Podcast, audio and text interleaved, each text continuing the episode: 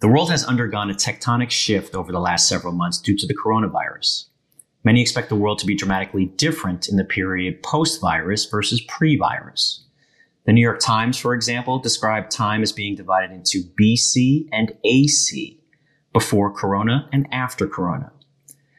While we think more will remain the same than change, we've contributed our own investment perspectives into this discussion through a blog series titled COVID as a Catalyst We'll explore one of the topics discussed in that series today in part one of our two part series of a post COVID world.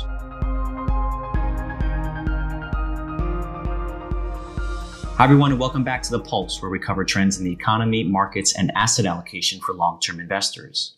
I'm joined today by my colleague Chris Brigham, a senior research associate on our investment strategy team, who worked with me recently on the COVID as a Catalyst series of blogs, which mapped out the secular investment changes that we expect due to the coronavirus. You may remember Chris from several months ago when he discussed with us why we expect interest rates to remain low for the foreseeable future. So, Chris, welcome back to the show. Hey, thanks for having me back, Matt. So, as the coronavirus hit, we began thinking about what the world would look like after.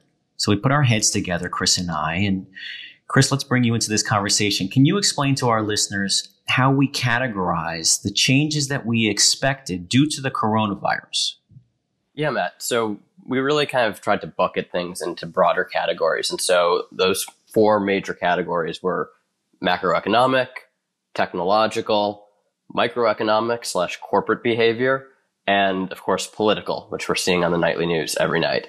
And I think one final thing just to kind of tee up this conversation with is that as much as we expect some things to change, we really do expect a lot of things to stay the same. Chris, let, us flesh that point out because I think if I were to put myself in the shoes of many of our listeners, they're expecting a lot of change, not a, not a little change, but a lot of change due to the coronavirus. Obviously, our lives have changed a lot over the last few months, but maybe go a little bit deeper on that last point that, that we only expect some things to change, but not dramatically so. Yeah. So if you look at the history of, say, the 20th century, when we've had pandemics, wars, this, that, or the other thing, all of those big things happen. And then at the end, things somehow go back mostly to the way that they were before. And there are a few things each time that kind of switch. So if we look at, say, 100 years ago, the pandemic of 1918, one thing that we noticed that switched was that before that, you had people who would drink from common cups. So if you were in downtown or if you were on a train, you'd drink from a common cup. As a result of the pandemic, you stopped seeing that. So it was kind of a small thing. And out of that, we got the Dixie cup. So we would expect to see kind of changes like that more so than over any big overhauls of our lives. Mm-hmm. Okay, fair point. And um, I appreciate the reference back 100 years ago to that common cup. I, have read a number of things about that. I think that's a fascinating little insight there. So, Chris, we cover numerous amounts of topics in that COVID as a Catalyst blog series. But let's focus on just the three that I think are the most topical ones today. And in my mind, that's inflation. So changes to inflation due to the virus, uh, changes to labor, specifically in the form of automation, and then finally inequality. So if we get started with inflation, that's probably the question that I get asked the most about. What were some of our perspectives and key takeaways as it relates to the virus's impact on inflation in the not too distant future? So, inflation is really hotly debated and it's a highly controversial topic. What you tend to see is that a lot of people are very firmly in either the inflationary or disinflationary camps. And a lot of that really comes back to ideology more than necessarily the evidence. So, one thing that we've tried to do in our work is really acknowledge the uncertainty. And there's uncertainty there for two really key reasons. The first reason is that we really don't know how inflation works. We don't really know when you get it, when you don't. As much as economists work to try to understand it, it confuses us. So there's just that general uncertainty about what the drivers are. And then second, the, to the extent that we do have an idea of what drives inflation, whether we actually get inflation or not this go around depends a lot on both the fiscal policy response that we see to the crisis and then ultimately to the Fed's monetary policy response. And I'll come back to that. The Fed is really, I think, what's going to eventually drive the conversation around inflation. Okay, so let's discuss those two elements. So you said uh, essentially fiscal policy and monetary policy. And I think we all have to admit over the last hundred days or so, there's been an enormous policy response from both Congress and the Federal Reserve. Um, so how does that work into your thinking, the firm's thinking, as it relates to the significance of the size of that response, and then the potential for an inflationary offshoot because of it? So when we look at what happened, we basically had the potential to have one of the worst recessions ever seen. And if the policy response wasn't quick enough or wasn't sizable enough to actually go into a legitimate depression. So both from Congress's perspective with fiscal policy and the Fed's perspective with monetary policy, the speed and the enormity of what they did, pulling out all the stops basically, that was necessary. And it continues to be necessary. But the consequence from that, though, is that at the end of this, we're going to likely end up with debt at post World War II highs relative to GDP. And that, that high deficit right now, and then that large debt overhang, that's got a lot of people worried, understandably so. Right. And that's the thing, Chris, as you know, many of our concerned clients and concerned investors point to the policy response and the size of it as a reason why the dollar would devalue, why inflation would be meaningfully higher. Can you just explain to our listeners some of the reasons to have some concerns about inflation as we look out into the future? Absolutely. So, to focus on a few of the real reasons that we should actually be concerned, first and foremost is just that to the extent that people do think that the deficit and the debt are going to drive inflation, that might change their behavior and raise their inflation expectations. And then that cycles back on itself and eventually leads to inflation. So that's so, reason so, let me just let me just be clear on that. On that, you're talking about inflation expectations, meaning investors or or consumers, if they believe that debt levels and deficits cause inflation, that might be just a self fulfilling prophecy. Exactly, and I think that's one of the things that makes inflation so hard to understand. Is there's a massive psychological aspect to it. And so, as much right. as you want to put formulas around it, mm-hmm at the end of the day, a lot of it just comes down to what people believe and whether what they believe is right or wrong, it's going to affect their actions. And then it ends up being right in the end anyway. And the interesting thing is, if you were to look into the market today, we can get a sense for what investors believe inflation will be three, five years from now. And I, you know, last time I checked that that expectation was still very, very modest. It was only one and a half, maybe one and, a, and three quarters percent inflation levels five years from now. So the significant increase that many are worried about of inflation expectations moving meaningfully higher is not being proven out at the moment in the marketplace. But that, that's point number one as to what might cause inflation.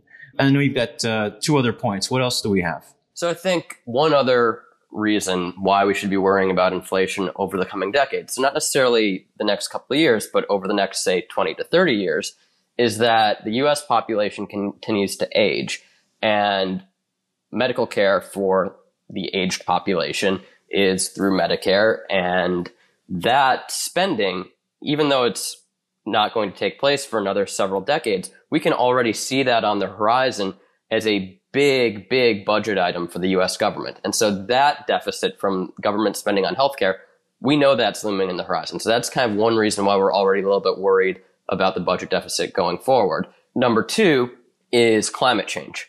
So climate change is inflationary for two different reasons.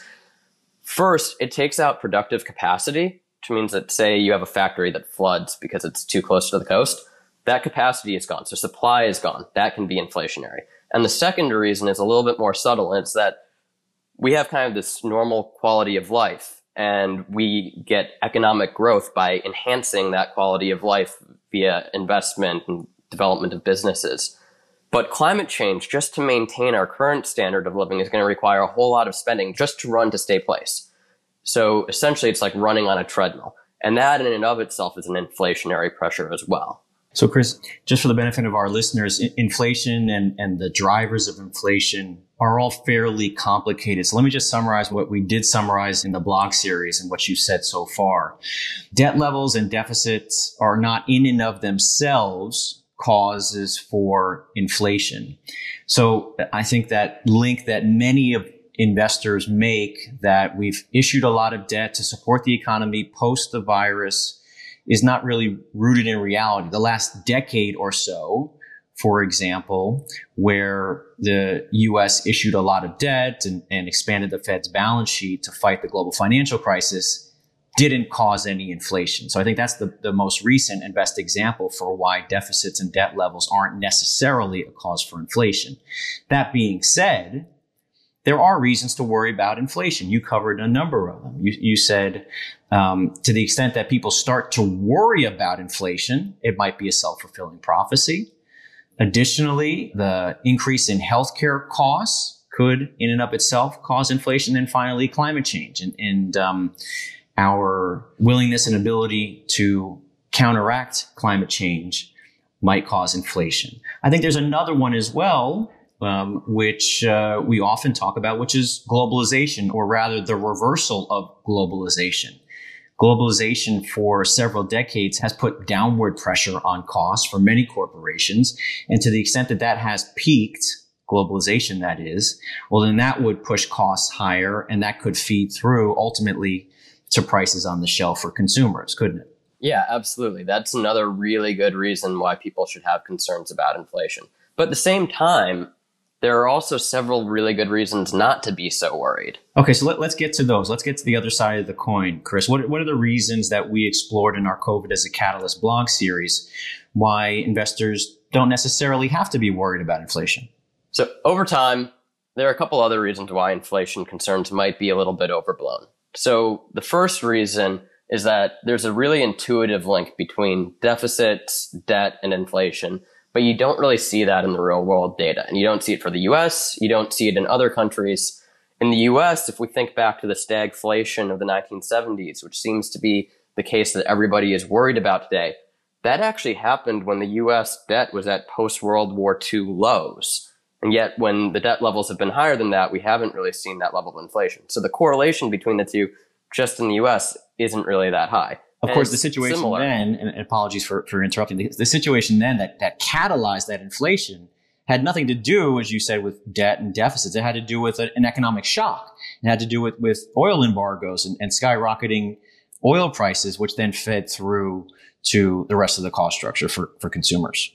Absolutely. That was a different source. Kind of, if you think about what people talk about as the causes of inflationary spikes, that doesn't really factor into people's models as much in terms of the, the causes of the 1970s inflation. And then I guess reason number two why inflationary concerns might be a little bit overcooked is just that people worry about the money supply. So kind of on one hand is fiscal policy, on the other hand is monetary policy people worry about the money supply and essentially think that if the money supply increases, then each dollar has to be worth less.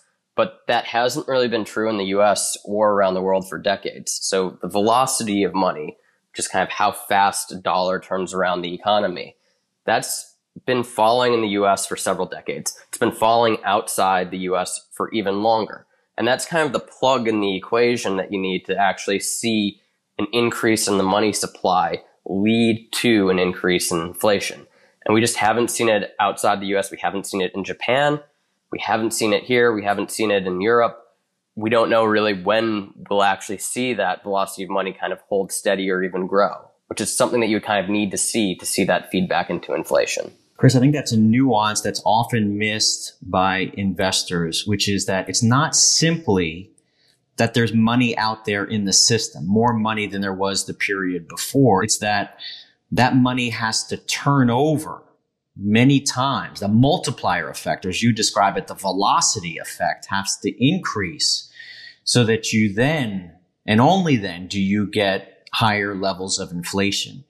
We just haven't seen that. We certainly didn't see that in the period post the global financial crisis. The economy was just too weak. And even though interest rates were low and there was expanding balance sheets, certainly at the Fed and Congress allowed for significant fiscal spending, the velocity stayed fairly low. And so then we didn't get the inflation that many were worried about. And that potentially could continue to be the situation today. Yeah. So Chris, we, I was gonna, sorry, go ahead. or- I was going to actually add one thing to that, Matt, is that if you look at why the velocity of money has been falling, especially in the US post the great financial crisis, a lot of the money that was created is actually just sitting on banks' balance sheets as excess reserves. And so that money is just kind of sitting there, not doing anything, not going around the economy. And this time around as well, a lot of the money that people saw created in the last few months that has them worried that is also sitting on banks' balance sheets as excess reserves. So that's also still not flowing through the system. or even two, I think it's fair to, if you take it not just to banks, but to consumers, a lot of the money that was sent out either in unemployment, uh, ben, mostly in unemployment benefits, is sitting in savings accounts, cash. So that money isn't out there necessarily being spent at, at stores. And so that's an important, again, that's in a nuance which isn't fully appreciated by the market from time to time. And I think that's the case today for many of those who are worried about expanding balance sheets and debt levels um, are missing this velocity aspect. So, Chris, obviously there's good reasons to worry and good reasons not to worry about inflation. How did we categorize the tipping point between either significantly higher inflation from where we stand today or the opposite? So ultimately, this is going to come down to the Fed. And it's going to come down to when things get better, when we're in recovery, do they raise rates at the right time or not? And what makes this hard is that in advance of that moment, it's very difficult to know what they're going to actually do when that time comes. And the economists in our fixed income division are worried that they and Congress and likewise central banks and legislatures and governments around the world are becoming increasingly joined at the hip because monetary policy doesn't have the same impact it used to. So they need to use fiscal policy more aggressively. If that happens, if they do become joined at the hip, that's when you start to worry about inflation expectations breaking away because history has really shown that at those moments when a central bank becomes kind of beholden to the government and doesn't raise rates when they should be raising rates, that's when bad things happen in terms of inflation. So that's what people are really worried about, but it's really going to come down to that decision by the Fed probably a couple, two, three, five years from now. And so it's hard to say right now what that's going to be. Until that day comes, we can't really know. I think that's a great insight, by the way, Chris, from our fixed income departments and our economics team that monetary policy is now so joined at the hip with fiscal policy. I think that is a key tipping point that we need to watch closely as it relates to those inflation expectations. Inflation expectations may very well move higher if the market, if consumers, if investors believe that central banks, the Fed or otherwise, would be unlikely to raise rates if we do have a bout of inflation because they are joined at the hip. So again, there's a particular and a, and a useful insight that I think is often missed by the market. So Chris, we're going to have to leave it there. And thanks to all of you for listening. If you enjoyed this episode, please go to Apple Podcasts, Spotify, or wherever you listen to podcasts to subscribe and to rate us. And also, please email us with your thoughts or questions or feedback to insights at bernstein.com. And please find us on Twitter at BernsteinPWM. Until next time, thanks for listening. Bernstein, making money meaningful for individuals, families, and foundations for over 50 years. Visit us at bernstein.com.